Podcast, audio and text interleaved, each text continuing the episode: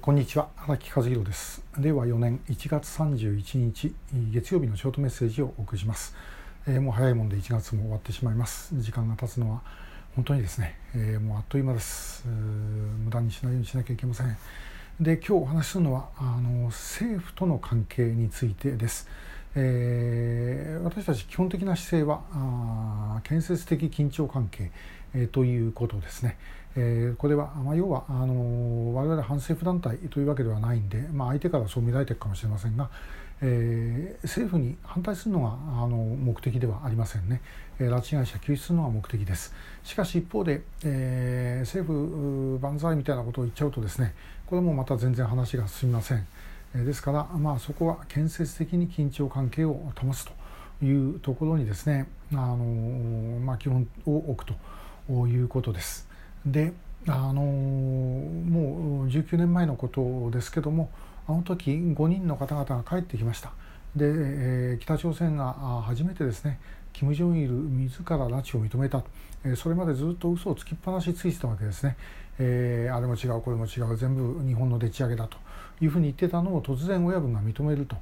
まあ、そこにはいろんな要素があったんですけども日本の側からしてえー、一つ間違いなく言えるのは政府の方はなんとか日朝国交正常化をしたいというふうに思っていた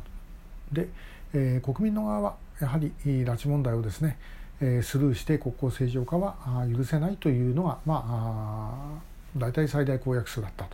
ということです。両方あったから事態は前に進んだもし我々だけでやってたらば北朝鮮側はですね、えー、絶対拉致認めなかったと思います。で、えー、政府だけに任せておいたらば今度はですね、えー、政府の方はもう拉致を棚上げにして国交正常化をやってただろうというふうに思いますで両方があったからこれ別に示し合わせてやったわけでも何でもありません、えー、まああのバッドコップとグッドコップみたいなですね、えー、結果的にそうなったというだけなんですけども、まあ、両方あったからよかったと。で、えーまあ、政府があの総理自らですね施政方針演説なんかで、あの拉致問題のことを言いながら国交正常化を目指しますというふうに言うっていうのはこれはおかしいというふうに思うんですけどもしかしその一方でですね、えー、私たちが考えるのはあの政府が動かないとどうしようもない部分があることは間違いない、えー、ということです。ですから、まあ、ある意味でですね私たちそこら辺の間のところをなんとかやっていくと。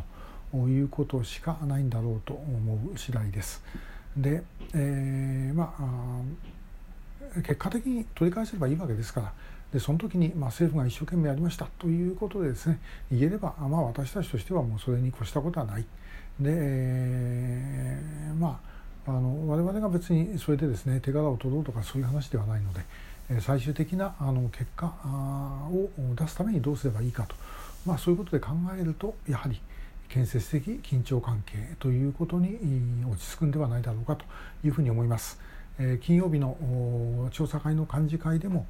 デモとかですね やるべきではないかというようなことをですね、えまあ、いろいろ意見が出ました。でまだ 結論は出てません。まああのいろんな形でどこに向かってどういうことをやるのかということは別としてそういうデモンストレーションはしていかなければいけないというふうに思いますけれどもそこにあたっても、まあ、建設的な緊張関係ということになるのではないかというふうに思います。